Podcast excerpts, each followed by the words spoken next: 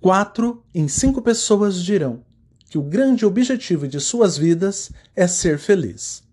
Contudo, os números de suicídio, depressão e ansiedade são os maiores nos últimos 30 anos na sociedade americana. Por que essa contradição? Afinal, é possível ser feliz? E como doutrina espírita e a ciência podem nos ajudar no nosso crescimento espiritual? A resposta para essas perguntas nós vamos ver no Conversa Espírita de hoje.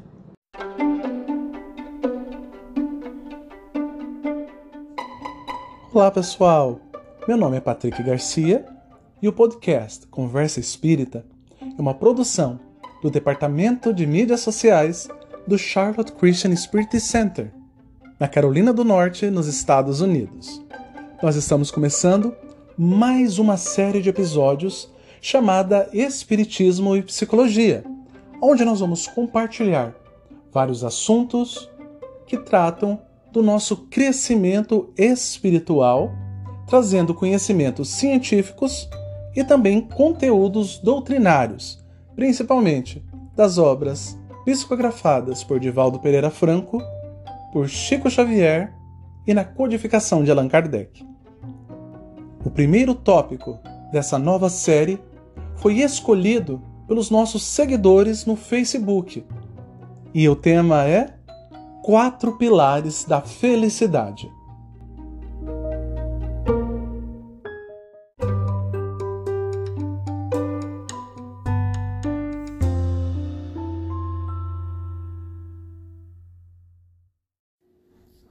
Muito bom, amigos.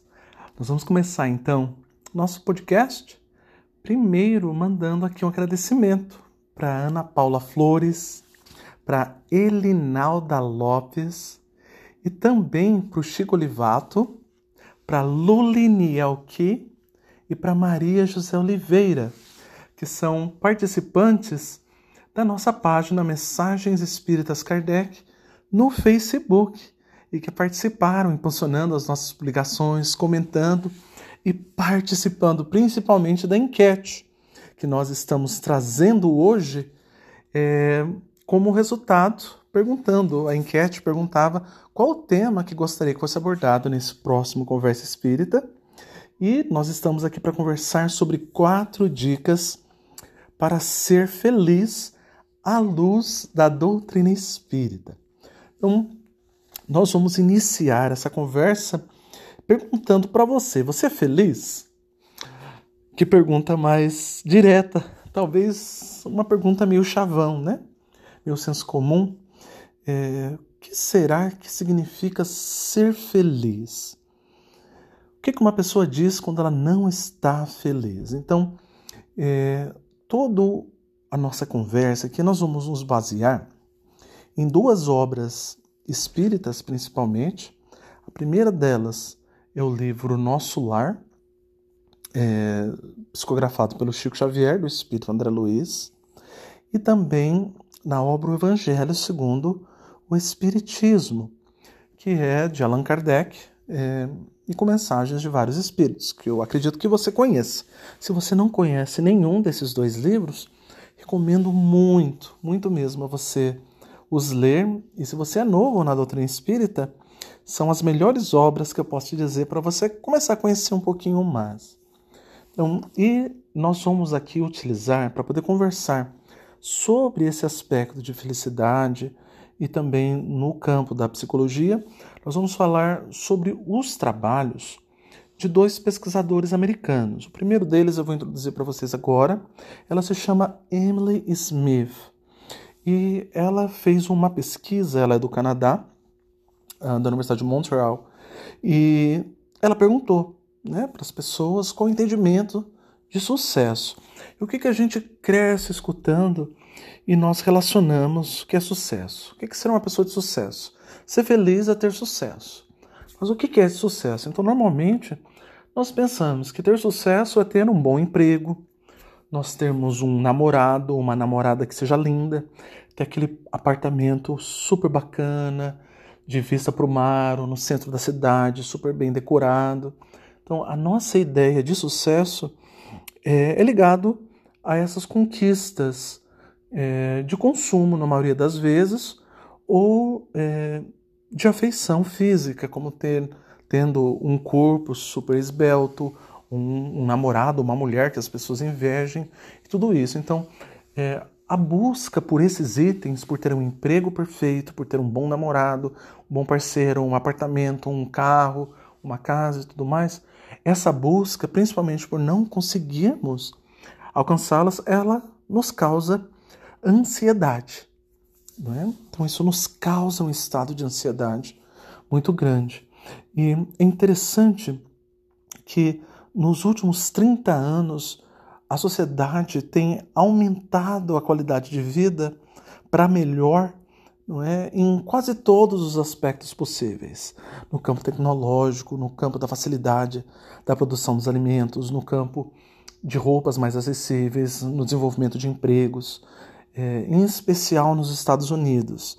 E só um lembrete para quem está escutando o nosso podcast: ele é produzido aqui nos Estados Unidos e é feito para a comunidade espírita americana é, aqui na América do Norte. Né? Então, é, peço perdão para os amigos brasileiros que eu sei que acompanham o nosso podcast. Eu agradeço muito por estarem nos acompanhando de tão longe. É, só gostaria de justificar. Então, aqui nos Estados Unidos, nos últimos 30 anos, a, a taxa de suicídio é, ela nunca esteve tão alta, mesmo com essa melhora na qualidade de vida. Então, as pessoas se pronunciam nas pesquisas acadêmicas que têm sido realizadas no campo da psicologia, é, é, da psiquiatria, se posicionando nunca é, nesses últimos 30 anos tem se manifestado tanto como sem esperança, como depressivas e solitárias.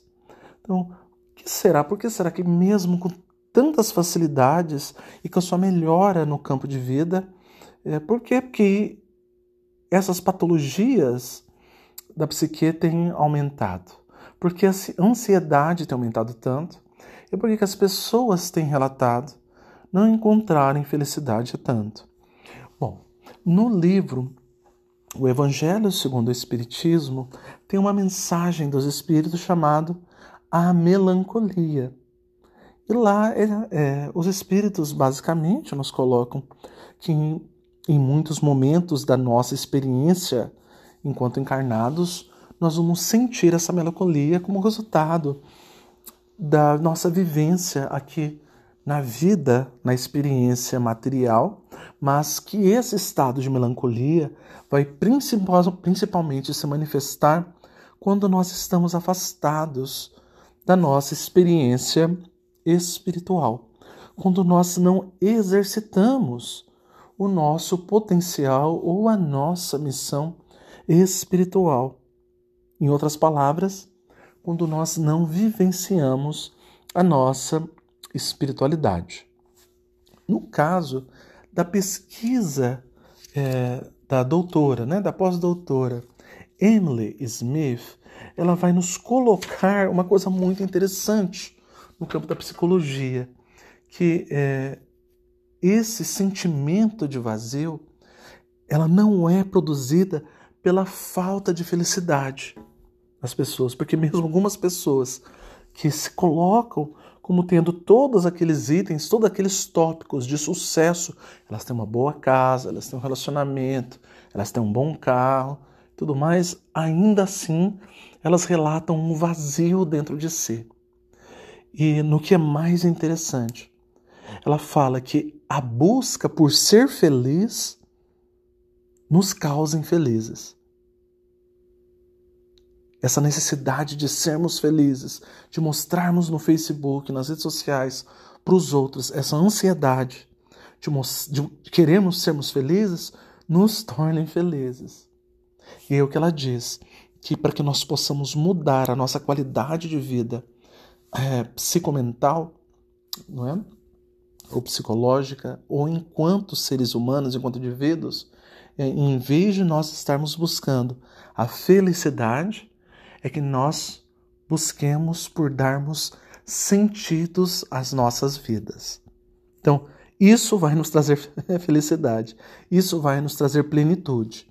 Então ela fala: em vez de nós vivermos em busca da felicidade, que nós busquemos dar sentido às nossas vidas. Então, o que será que é a diferença? Existe uma diferença entre os dois? Bom, se ela trouxe essa linha de, de pensamento, obviamente que existe uma diferença. Então, normalmente, quando nós falamos sobre sucesso, nós buscamos sobre um estado, sobre um momento, algo que é permanente em nossas vidas. E aí nós voltamos para a doutrina espírita e também para o ensino de nosso Senhor Jesus Cristo. O que, que o Senhor Jesus Cristo nos diz? Que a felicidade não é desse mundo. Por que, que Jesus nos disse que a felicidade não é desse mundo? Para nos tornar depressivos? para nos fazermos simplesmente, para que nós possamos aceitar que a nossa vida é uma vida de tristezas? Não, nada disso. Porque justamente porque como nós pensamos e buscamos a felicidade como um estado permanente e nós vivemos num mundo de provas e de expiações, essa felicidade não vai ser possível, porque nós vamos ter altos e baixos. É muito é, famoso, muito conhecido, uma, um fato da vida de Chico Xavier, é, que por orientação espiritual, ele tinha uma frase, um quadro, na cabeceira de sua cama, onde se lia: Isso também vai passar. Isso também vai passar. E ele explicava que a razão dele ter aquele quadro e a razão espiritual, porque a, a, aquela frase específica foi dirigida a ele, é para que ele se lembrasse que todos os momentos de, de dificuldade que eles passariam e também que todos os momentos de alegria pelo qual estivesse passando, alegria momentânea, também passariam. Para que ele se preparasse para os momentos, quando ele estivesse nos momentos altos, de que outros momentos de dificuldade viriam, ele não seria tão afetado, e para quando ele estivesse nos momentos de baixa, mais depressivos, para que ele soubesse que aquilo também não duraria para sempre. Então, na pesquisa desenvolvida pela Emily Smith, ela conseguiu observar e averiguar, pelo método científico, que pessoas que têm um sentido na vida, elas se saem muito melhores no trabalho e nos estudos. Elas são pessoas também que mostram um percentual de resiliência na vida muito maior e elas também apresentam uma expectativa de vida mais avançada, ou seja, elas vivem mais. Pessoas que têm uma expectativa é, é, de ser úteis na vida de outras pessoas. Então, como que nós construímos um sentido na vida. E aí ela trabalha com quatro pilares que nós vamos fazer também um, é, uma análise de acordo com o referencial dos espíritos, com o ensino dos espíritos. Então, basicamente, pessoas que têm um sentido na vida, elas trabalham, elas trabalham com esses quatro pilares. E o primeiro dos quatro pilares ela denominou, ela chama de pertencimento. E pertencimento basicamente é baseado em você ser aceito em quem você é de, em quem você é de verdade, na pessoa que você é. Então, as nossas relações sociais normalmente elas são baseadas e naquilo que nós acreditamos. Então nós construímos relações sociais com pessoas, ou relações de amizade, com pessoas que acreditam na mesma coisa que nós acreditamos, ou em algumas vezes nós criamos é, relações sociais com outras pessoas baseados nas, naquilo ou em quem nós odiamos também. Então, isso, basicamente, o que é? é isso não é amizade verdadeira. O que isso é? Que nós chamamos de compartilhar interesses. E aí existe um problema muito grande quando nós passamos a chamar de amigos pessoas com os quais nós simplesmente compartilhamos interesses em comum. Vou dar um exemplo. É, no trabalho, nós costumamos chamar de amigos as pessoas que trabalham junto conosco, os nossos colegas de profissão. E aí, às vezes, nós ficamos chateados quando essas pessoas não correspondem às nossas expectativas, ou os nossos anseios, ou as nossas buscas. É, eu vou dar um outro exemplo para tornar um pouco mais claro. Eu gosto muito de jogar bola, de jogar futebol.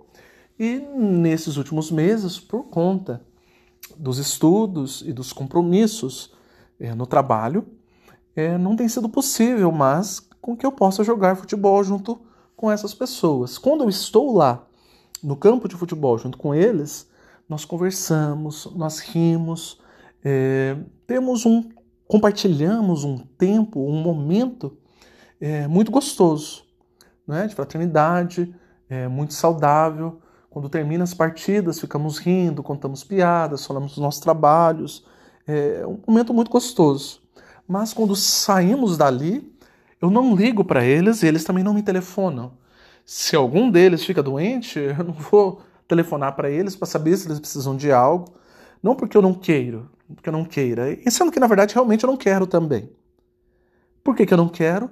Porque eles não têm grande significado na minha vida afetiva, não tenho laços profundos com eles. Nós simplesmente compartilhamos o interesse.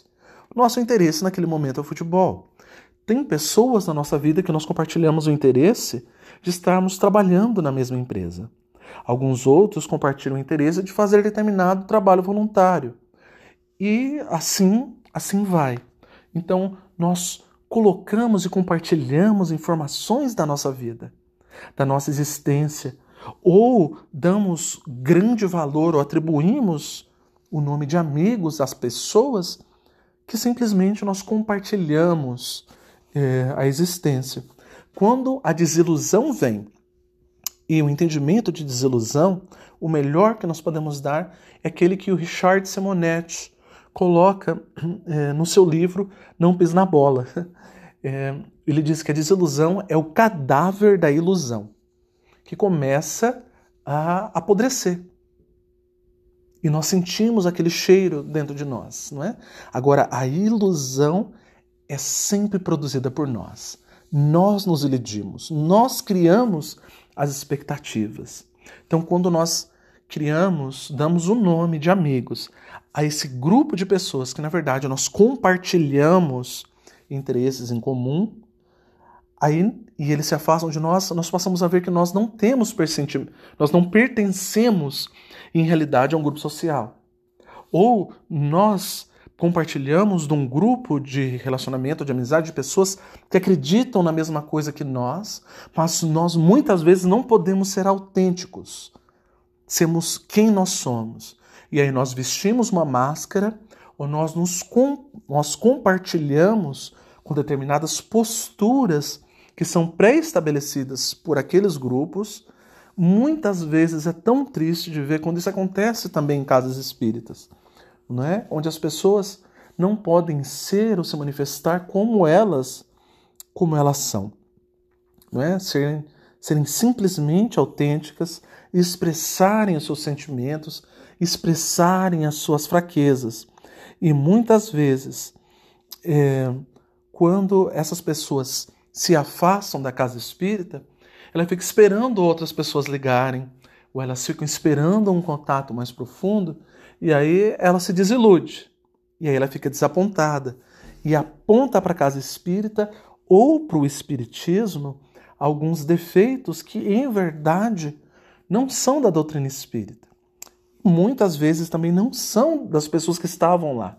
Ela simplesmente avaliou pessoas como amigas quando em verdade o senso de pertencimento dela era, é, é, são, eram relações pobres de pertencimento. Então ela conhecia muitas pessoas, ela estava no meio de muitas pessoas, mas é, ela não fazia parte. O pertencimento tem algo que é inerente a ele. Né? O pertencimento ele espalha e ele inspira amor. Você vive o momento ao máximo, aonde você está, quando você está com aquela pessoa ou com aquelas pessoas, Você simplesmente pode expressar quem você é, nas suas fraquezas e nas suas potencialidades. Fazer parte, ser autêntico e esse, é, é, ter, construir o, o pertencimento é uma escolha que você que você faz ali. E o melhor exemplo, acho que eu posso dar para nós, ele está lá no livro Nosso Lar. Quando o André Luiz está, por exemplo, trabalhando já no, no, na segundo, no final da segundo, do segundo terço do livro, lá já pelo capítulo 35, 38, quando ele está ativo nas câmaras de retificação, trabalhando com aqueles irmãos que estão lá em sofrimento, tem um momento que ele diz que ele passa a entender que a família espiritual dele eram aqueles irmãos sofredores, que Narcisa era a amiga dele. E aí a própria Laura, a senhora Laura, mãe do Lísias, na reunião social, que que ela, na casa dela, o que, que ela disse para André Luiz? André, cultive a simpatia dos outros. Basicamente, o que os espíritos estão nos dizendo é: construa um sentido da, nossa, da sua vida espiritual trabalhando aqui em nosso lar, trabalhando com senso de pertencimento. Nesse caso, através do trabalho. E é muito bonito lá no livro Nosso Lar como o André Luiz, como ele é congruente na sua expressão. Congruência quer dizer, ele manifesta, ele é autêntico exteriormente nas suas atitudes e no seu comportamento com aquilo que ele é interno. Então, o André Luiz, ele chega no primeiro reclamando. Ele chega sem entender o que está acontecendo. Né? Por que, que eu sou, sou chamado de suicida? Por que, que eu tenho que ficar nesse hospital? Aonde está minha família? Eu quero ver a minha família. Eu quero sair. Por que, que eu passei por aquele sofrimento? Ele está simplesmente se expressando. Quando vai colocar, olha, eu era médico na Terra. Ele pensa que ele pode ser médico lá também. Né? Então, e quando ele age dessa forma, que não é, é, vamos dizer, não é a realidade comum de nosso lar, ele não é julgado, ele não é excluído, ao contrário, ele é visto pelo potencial que ele pode exercer, no potencial que ele pode chegar. Então, a sociedade de nosso lar favorece esse senso de pertencimento individual e também coletivo que nós devemos, enquanto espíritas, buscarmos também possuir. Então, o primeiro pilar para que nós possamos construir sentido na vida é que nós criemos esse senso de pertencimento. Segundo pilar se chama ter objetivos. E esse ter objetivos, basicamente, ele se resume em nós é, é, termos a chave para ela é que nós usemos a nossa força para os outros.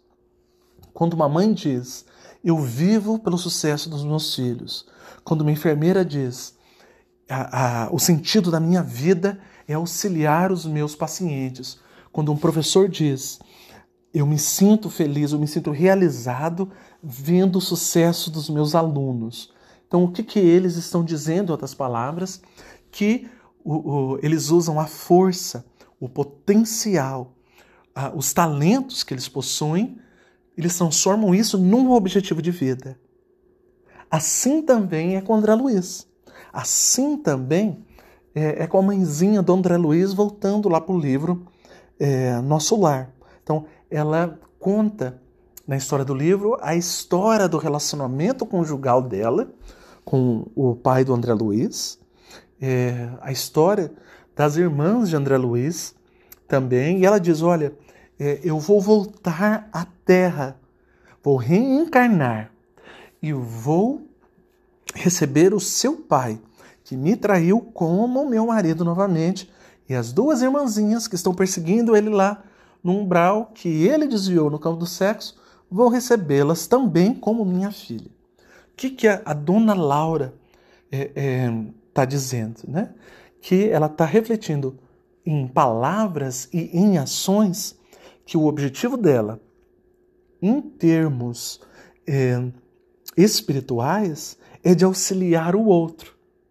Né? É viver pelo outro. No caso dela, pelo amado, pela pessoa com quem ela nutre extrema afetividade e também pelas outras duas irmãs, que ela já consegue expandir a visão né? desse amor mais egoístico que nós temos de amarmos somente aqueles que nos amam, para aqueles também, como Jesus fazia, aumentando o círculo dos, é, dos relacionamentos, o círculo das pessoas com quem nós nos importamos. Então, o nosso objetivo de vida, ele vai sempre ser ligado em utilizar a força, a qualidade que nós temos em auxílio do próximo. E isso vai nos guiar para o terceiro pilar que a Emily Smith nos, nos, nos traz lá, que é chamado transcendência. Esse pilar da transcendência, nós poderíamos chamar também ele de exercício da espiritualidade. E ele é muito bem descrito por Emmanuel em várias obras, mas em especial uh, ele dá muitas dicas de forma prática como nós poderíamos, como nós podemos exercer a nossa transcendência ou a nossa espiritualidade nos livros. É, Pão Nosso, Vinha de Luz e o Espírito de Joana de Ângeles pela psicografia de Divaldo Pereira Franco, principalmente num livro maravilhoso que eu também recomendo muito a você ler, chamado Vida Feliz. São várias, vários textos, várias reflexões muito curtas, normalmente de uma página, duas páginas, principalmente no caso de Emmanuel, com dicas de como nós podemos aplicar os ensinamentos cristãos, os ensinamentos das cartas de Paulo, na nossa vida diária e exercitando essa transcendência. Essa transcendência, muitas vezes, ela é executada, e quando nós falamos aqui exercício da espiritualidade, isso pode ser, por exemplo, quando nós estamos no momento de oração. Às vezes é quando nós estamos exercitando a caridade, quando um companheiro vai à igreja, um companheiro evangélico, espírita, quando o hindu vai ao templo, quando o judeu vai à sinagoga lá, ele pode exercer a transcendência. Não necessariamente porque nós estamos de corpo presente nesses locais, que nós é, estamos necessariamente lá. É, quando nós estamos na frente de uma obra de arte, nós podemos exercer essa nossa transcendência também através da prática da meditação. É uma forma muito legal que nós vemos aqui nos Estados Unidos e mais especificamente com os irmãos carismáticos é, na prática católica do Brasil, quando se está cantando através da música, é, nós podemos também nos desdobrar e entendermos um sentido na nossa vida pela prática da caridade, pela prática do contato espiritual conosco mesmo no momento da música, no momento em que nós estamos meditando e assim por diante. Então, a, a, o exercício da transcendência nos auxilia também a chegar nesse sentido, a criarmos um sentido na vida. Principalmente porque o exercício da transcendência ele se dá pela noção de vivermos um momento do agora, aonde nós estamos, em oposição à, à busca da felicidade, onde isso está sempre mais adiante, está é, no futuro. Então, quatro, quarto pilar do, da construção do sentido na vida.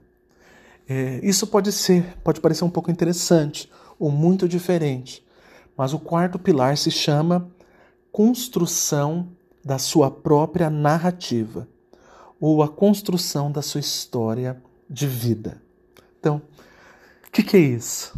É basicamente você contar a história do, de como você se tornou você. ou você descobrir aquilo que trouxe você até o momento presente.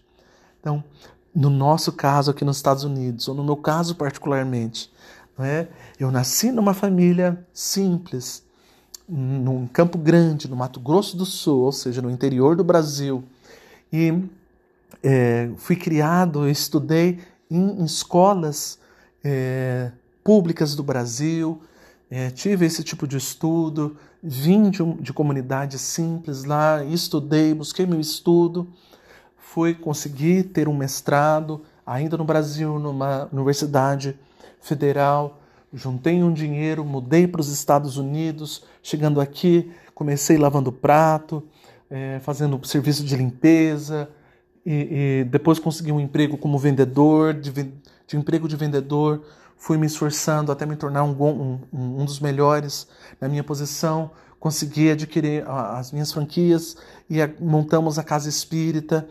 E assim nós fomos indo. Nesse processo, passei por um divórcio e também tive quatro, quatro filhos que foram frutos ali. Então, essa é história. Da onde nós viemos, quais foram os percalços, quais são os nossos sucessos e, principalmente, quais foram os momentos chaves na nossa vida e o que eu posso mudar nesse momento na minha vida para também mudar a nossa história. Cada um de nós tem uma narrativa. Cada um de nós somos temos muito sucesso.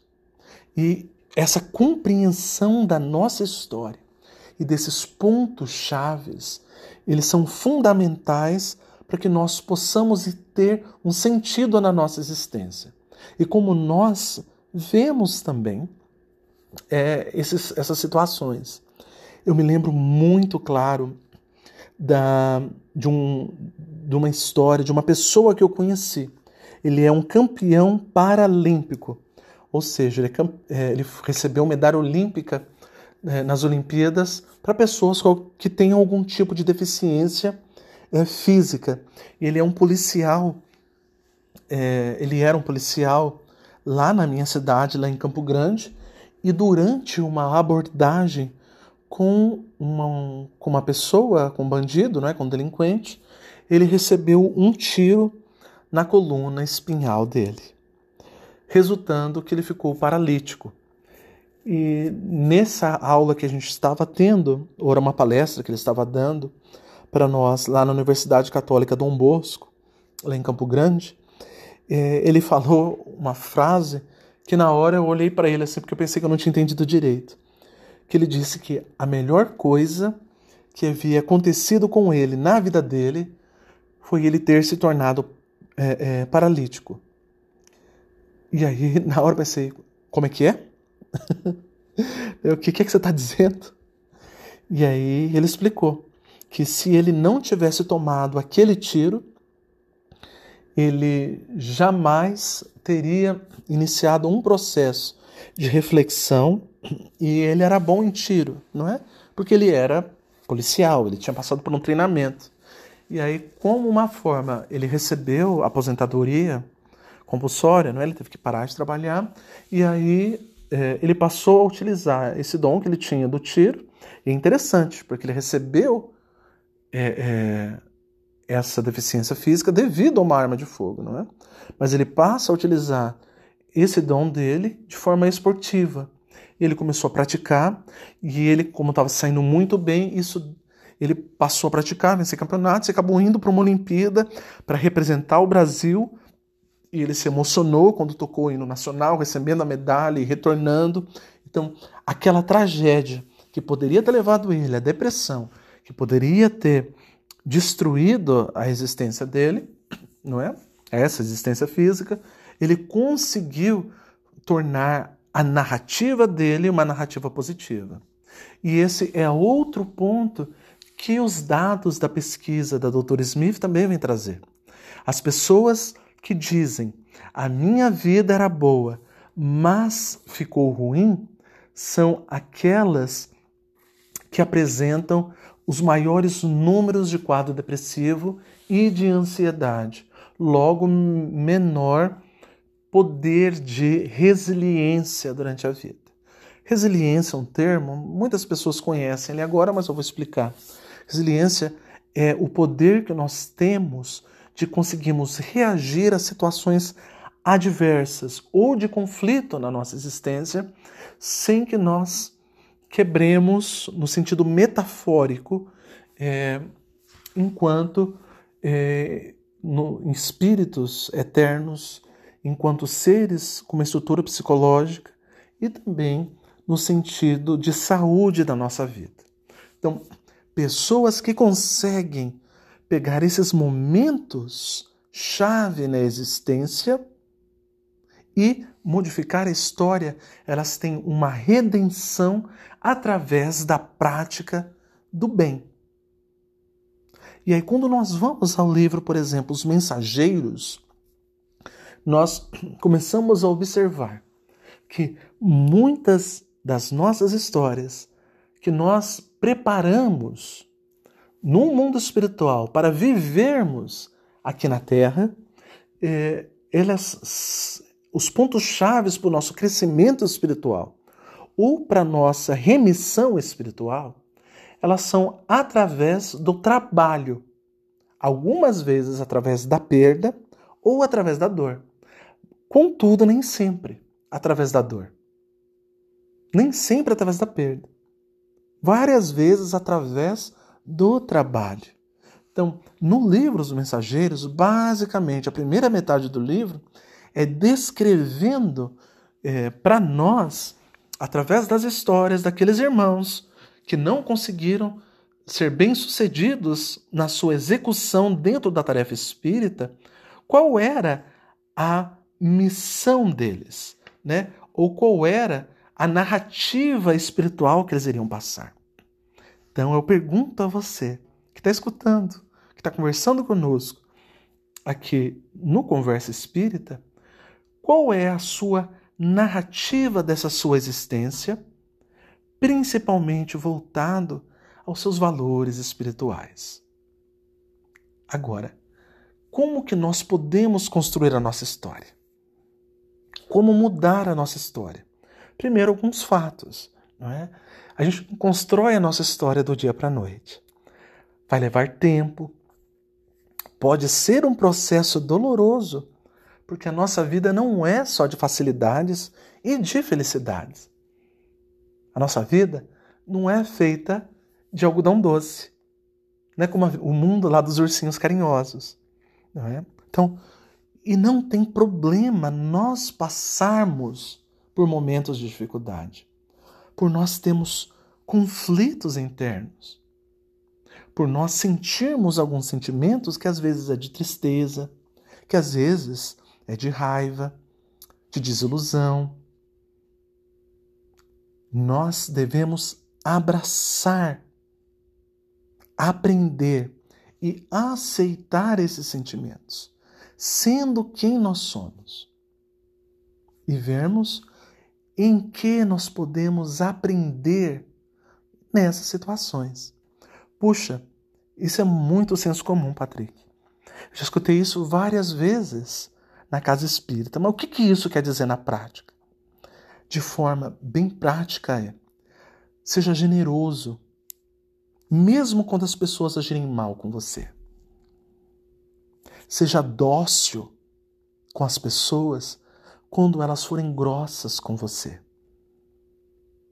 Não deixe que a energia, a história de vida, ou como Kardec coloca lá no livro Céu e Inferno, que o inferno íntimo em que as pessoas vivem seja transferido para você. Essa é uma opção sua. Então, a construção da nossa própria história de vida, ela leva trabalho.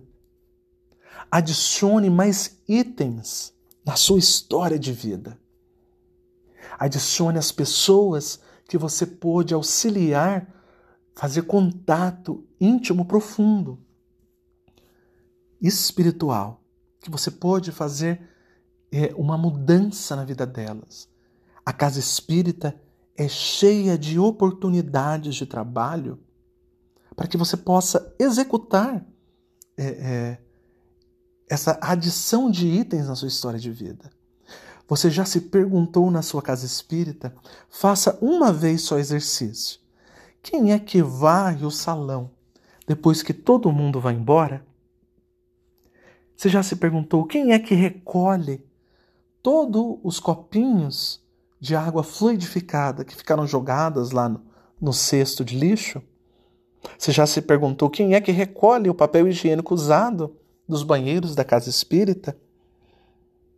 Se voluntarie para fazer esse trabalhinho. Se você nunca pensou nisso, mas você chega lá e o banheiro está sempre limpo, a casa espírita está sempre organizada, alguém está fazendo essa caridade.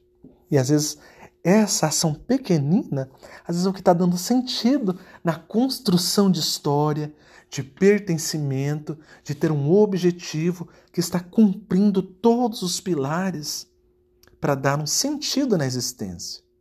E mais uma vez, voltando lá no livro Nosso Lar, observe que isso, essa também é a narrativa que André Luiz vai construindo lá dentro.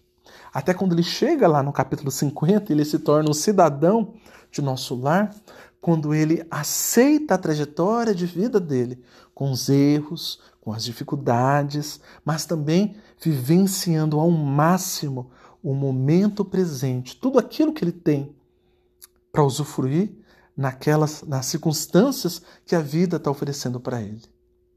Então, é, felicidade, o sentimento de felicidade, ele vai e vem na nossa vida. Nós temos momentos felizes na nossa vida, momentos que são passageiros, mas quando nós temos um sentido na vida, o trabalho ele é constante, ele é never ending, ele, vai, ele não vai acabar nunca, ele é permanente. E nós vamos adicionando mais coisas, nós vamos esculpindo a nós mesmos, como tem um livro espírita muito legal chamado também Esculpindo o Próprio Destino. Então, é esse o sentido da vida, como essa pesquisadora nos coloca, e que faz essa construção em nós para que nós possamos ser espiritualmente mais felizes também. Principalmente com o primeiro passo de nós darmos o passo de aceitarmos quem nós somos e fazermos o melhor com o que nós temos nesse momento. Nós vamos dar uma pausa, nós vamos colocar agora uma música espírita para nós refletirmos, para nós nos deliciarmos também. E aí nós vamos retornar com uma outra pesquisa é, de um companheiro de Harvard, que ele fez uma pesquisa de 75 anos.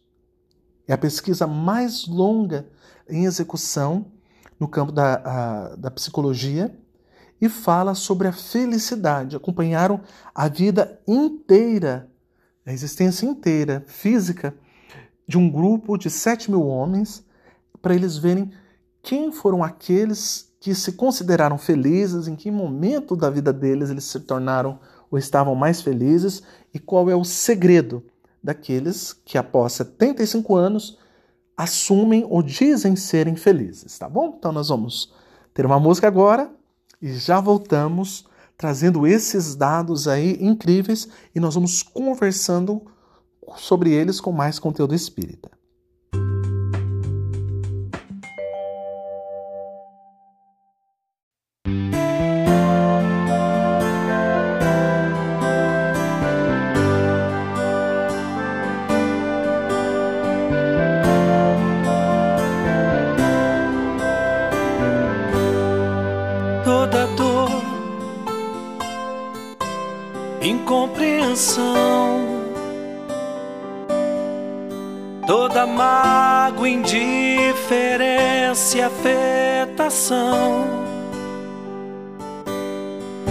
Todo medo que nasceu na solidão,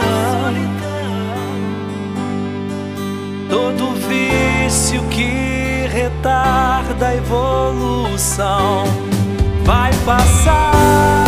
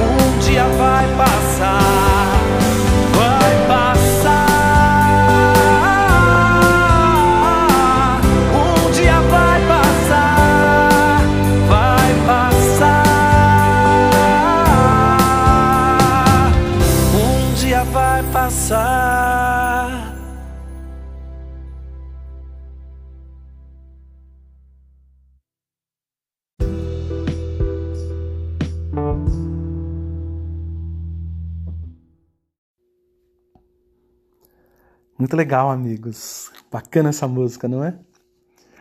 Bom, então vamos seguir falando sobre a felicidade. Então, nós falamos sobre os quatro pilares para conseguir é, construir sentido na vida, sendo eles é, pertencimento, objetivos, transcendência e construindo a nossa própria narrativa de vida. Mas agora nós vamos avançar e nós vamos falar sobre a pesquisa com o psicanalista e, e psiquiatra Robert Waldinger. Ele é o diretor do Harvard Study of Adult Development, ou o Centro de Estudos em Harvard de Desenvolvimento uh, dos Adultos, ou da vida adulta. Ele é o quarto diretor de, um, de uma pesquisa ou de um programa que tem pesquisado já há 75 anos, completou em 2015, ou seja, está completando 79 anos já, de é, que visava ou que visa explicar quais são os aspectos que mais contribuem com a felicidade ou com o senso de felicidade das pessoas. Essa pesquisa envolveu 7.024 homens, é, são todos homens somente, ah, não existiam mulheres no início da pesquisa. Depois, num determinado ponto, elas adentraram, nós vamos conversar sobre isso. E nessa pesquisa, eles foram vendo todos e documentando todos os aspectos da vida das pessoas, desses 7.024 homens.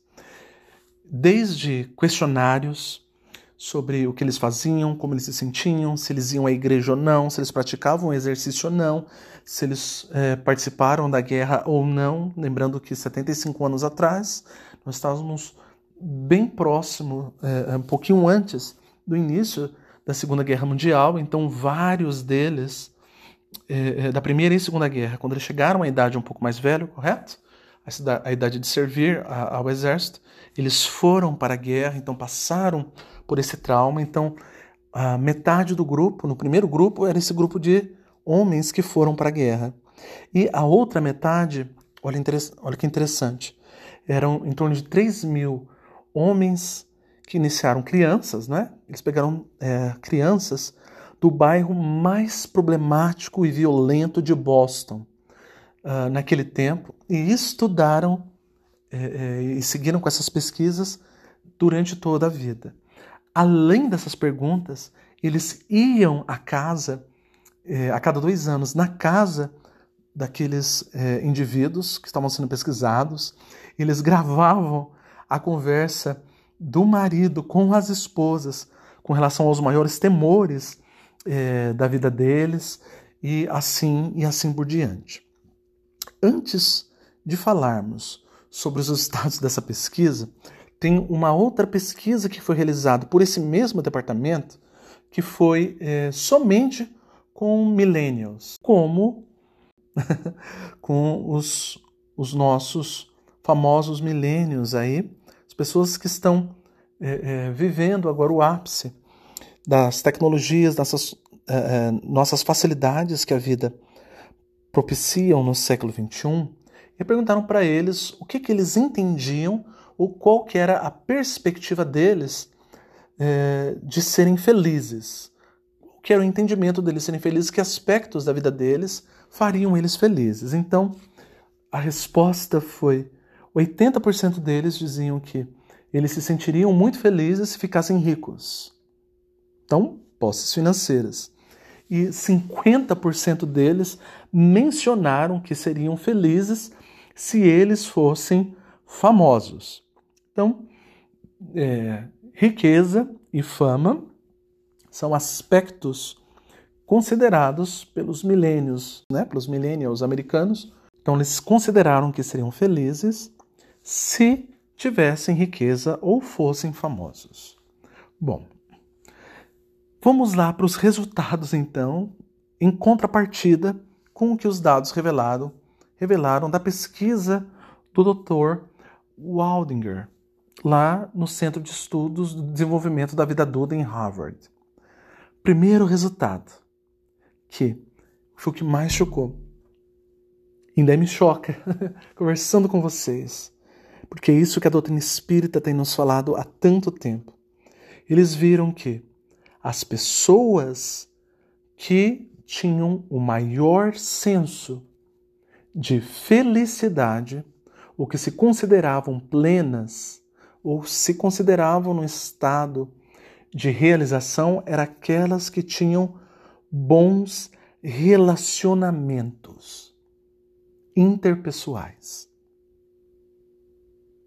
Então, não eram as pessoas que estavam ricas, não eram as pessoas que estavam famosas, não eram as pessoas que tinham boas taxas de açúcar ou de colesterol no sangue.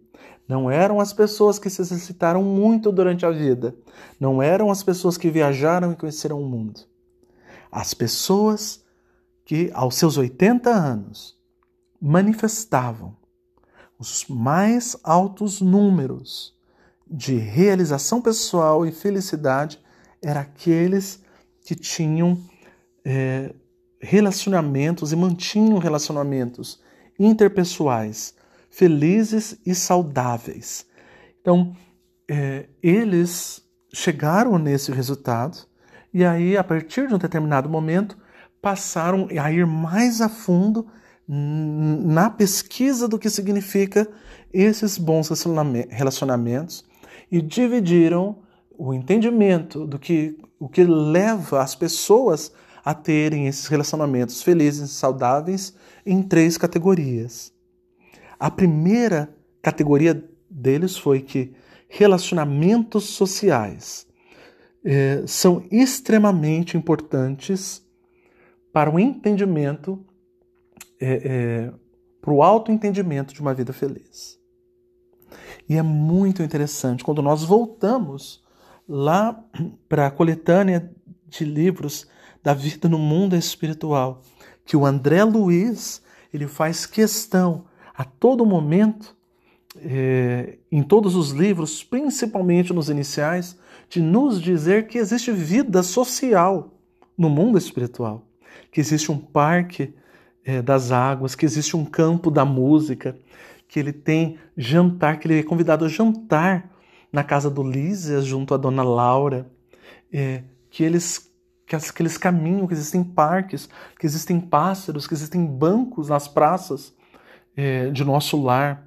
Quando ele está lá no livro dos Mensageiros e ele está é, num centro de socorro, bem no meio do umbral, com um, um campo de assistência, num grande hospital para atendimentos, ele tem um momento de vivência social maravilhoso, com música, com conversas, e inclusive uma família de um outro de um outro campo espiritual, de uma outra cidadela espiritual, vai até lá simplesmente para visitá-los, para visitar os dirigentes ou o dirigente daquela cidade espiritual e a sua esposa que vem de, um outro, de uma outra cidade espiritual também mais evoluída, para que eles possam estar juntos, é, é, tendo um momento agradável ali. E assim é em vários outros é, é, pontos das obras de André Luiz.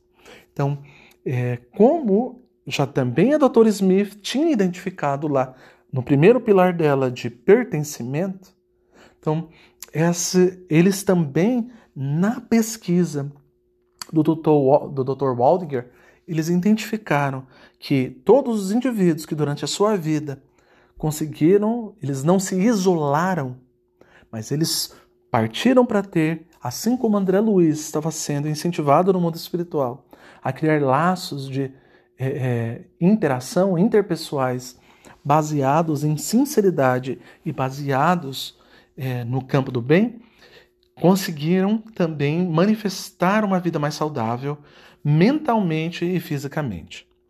É, os solitários as pessoas na pesquisa que eles desenvolveram em Harvard, no Centro de Estudos do Desenvolvimento Adulto, é, eles viram que as pessoas que intencionalmente, propositalmente, se retraíam e evitavam contato social com outros, seja por traços de personalidade, ou seja por traumas que, é, desenvolver, que veio a desenvolver fobias de contato com outros, é, existia uma correlação com a diminuição da atividade mental mais cedo é, na vida, principalmente é, quando chegava ao final da meia-idade. Então, eles tinham um decrescimento muito mais acentuado no campo da atividade mental.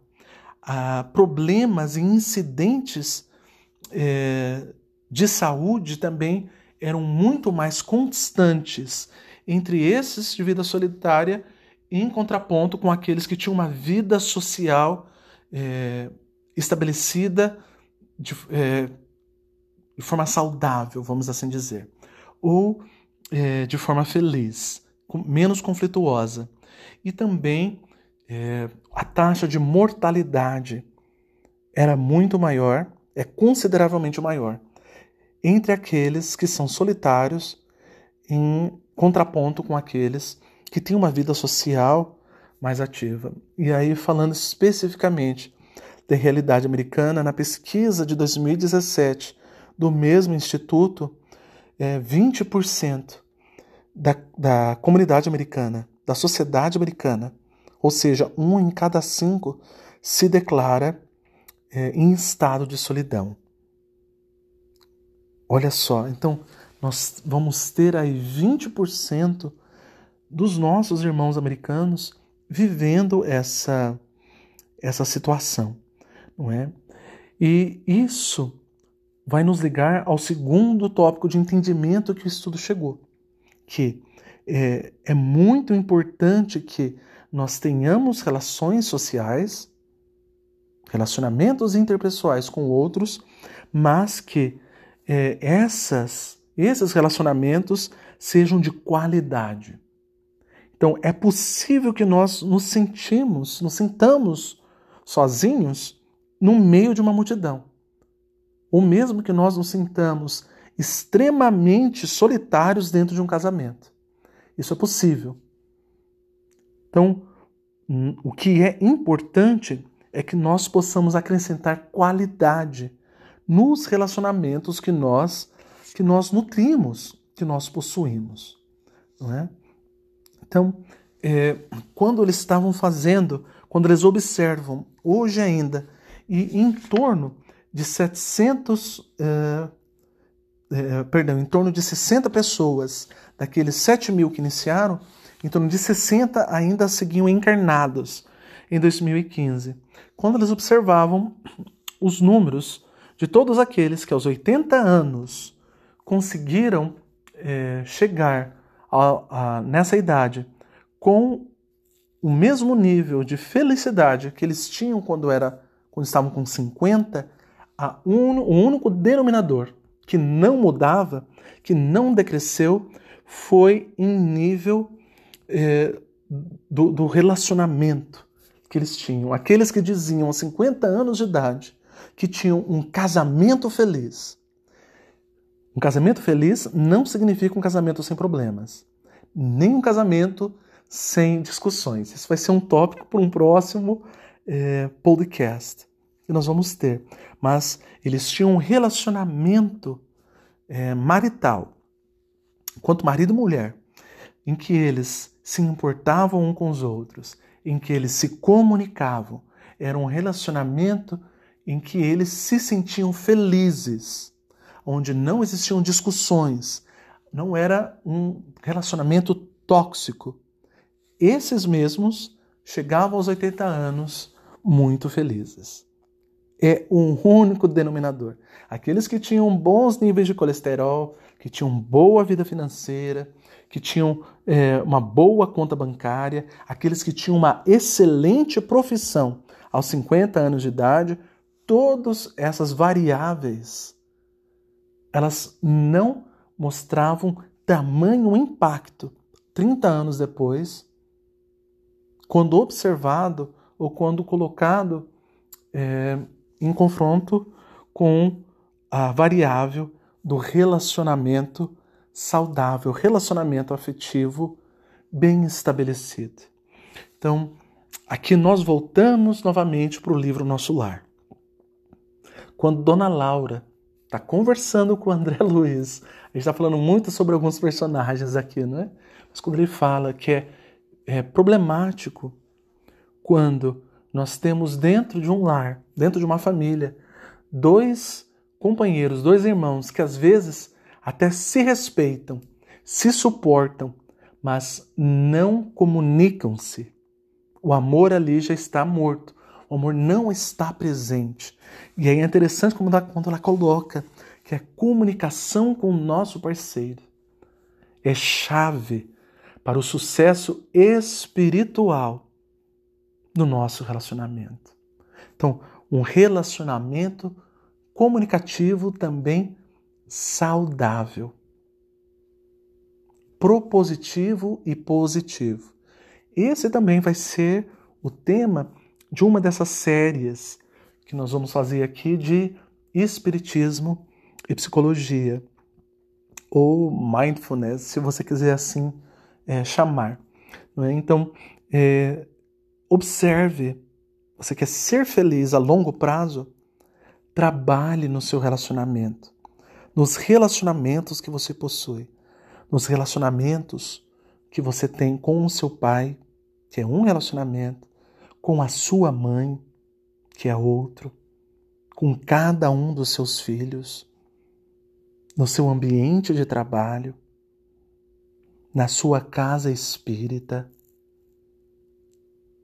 com os seus vizinhos, para que você possa também usufruir dos benefícios que essa pesquisa está destacando para nós. O terceiro item que eles conseguiram mensurar na pesquisa foi que bons relacionamentos eles protegiam não só o corpo no sentido completo, mas também o funcionamento é, é, cerebral. Então, relacionamentos, pessoas que tinham relacionamentos interpessoais, em que ela poderia, sabia que podia contar com o outro, onde ela tinha segurança e tinha essa sensação de pertencimento e desejo do outro, o funcionamento em nível neural delas quando passavam pelos, equipamentos que mensuravam esses dados, elas se mostravam muito mais significativos, muito mais saudáveis. Eles estavam, basicamente, em palavras não científicas, elas estavam muito mais vivas, espertas e ligadas nas suas conexões, na sua comunicação entre os neurônios, do que aquelas que não é, nutriam esses mesmos tipos é, de relacionamento. Então, para nós conseguirmos observar também todos os benefícios que nós temos, basicamente, quando nós passamos a ter uma vida cheia de significados. E a doutrina espírita, como está lá no primeiro capítulo do Evangelho segundo o Espiritismo, o Consolador Prometido, o Espiritismo, ele nos diz que a mudança do ponto de vista é aquilo que transforma o espírita diferente das demais pessoas, principalmente quando observado em relação aos materialistas. Então, essa visão de que os problemas eles vêm e que vão passar, que os momentos felizes, o de prazer, virão e vão passar, que nós podemos ter perdido um carro, tido uma, uma perca financeira, perdido um emprego, podemos estar com uma doença nesse momento, mas nós estamos, nós não somos a doença que nós temos. Então, você está com câncer, você está com HIV. Você não é o câncer, você não é o HIV, você não é o seu problema. Você simplesmente está com ele. Você é esse espírito eterno, criado por Deus, criança de Deus, que Deus tanto ama e foi criado para ser completo, para ser feliz. Não amanhã, não na sua próxima reencarnação, não no futuro, mas ser o máximo feliz, o máximo completo que você pode hoje, nesse momento. Quando nós auxiliamos alguém, nós damos sentido na nossa vida. Quando nós damos um prato de sopa, quando nós damos uma palestra na casa espírita, quando nós nos oferecemos para escutar alguém no nosso ambiente de trabalho, com paciência, quando nós saímos com nossos animais de estimação, quando nós brincamos com os nossos filhos, são todas pequenas práticas que nos auxiliam a sermos mais felizes. Se você deseja saber um pouco mais sobre esses tópicos, se você deseja dar sentido à sua vida, mas não sabe por onde começar, uma forma muito simples, além das dicas que eu já dei aqui, é você procurar o diretor do departamento de assistência social da sua instituição. Essa é uma dica que eu estou dando não enquanto espírita, mas enquanto estudante de psicologia. Para todos nós e baseado em todas as pesquisas, todos os estudos sobre felicidade. Se você deseja ser feliz, faça alguém feliz. Se você deseja encontrar Jesus, como diz a, a música, nós vamos encontrar Jesus dentro de nós levando Jesus aos outros. Eu espero que você tenha gostado dessa nova sequência é, de podcasts aqui do Conversa Espírita, dessa nova série.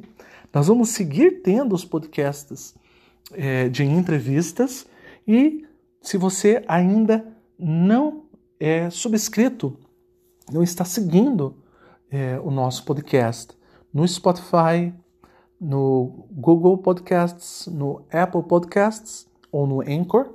Eu recomendo muito que você clique ali no coração e você vai receber, vai ser notificado das nossas próximas é, mensagens, dos nossos próximos estudos.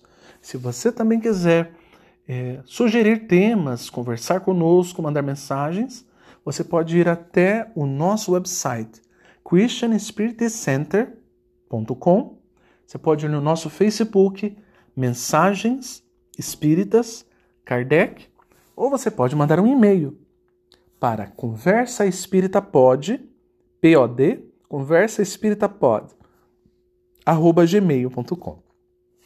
Muito obrigado por ter participado conosco dessa conversa que eu também estou recebendo muito de vocês aqui nas vibrações. E espero que a gente se encontre no próximo Conversa Espírita. Um grande abraço e fique com Deus.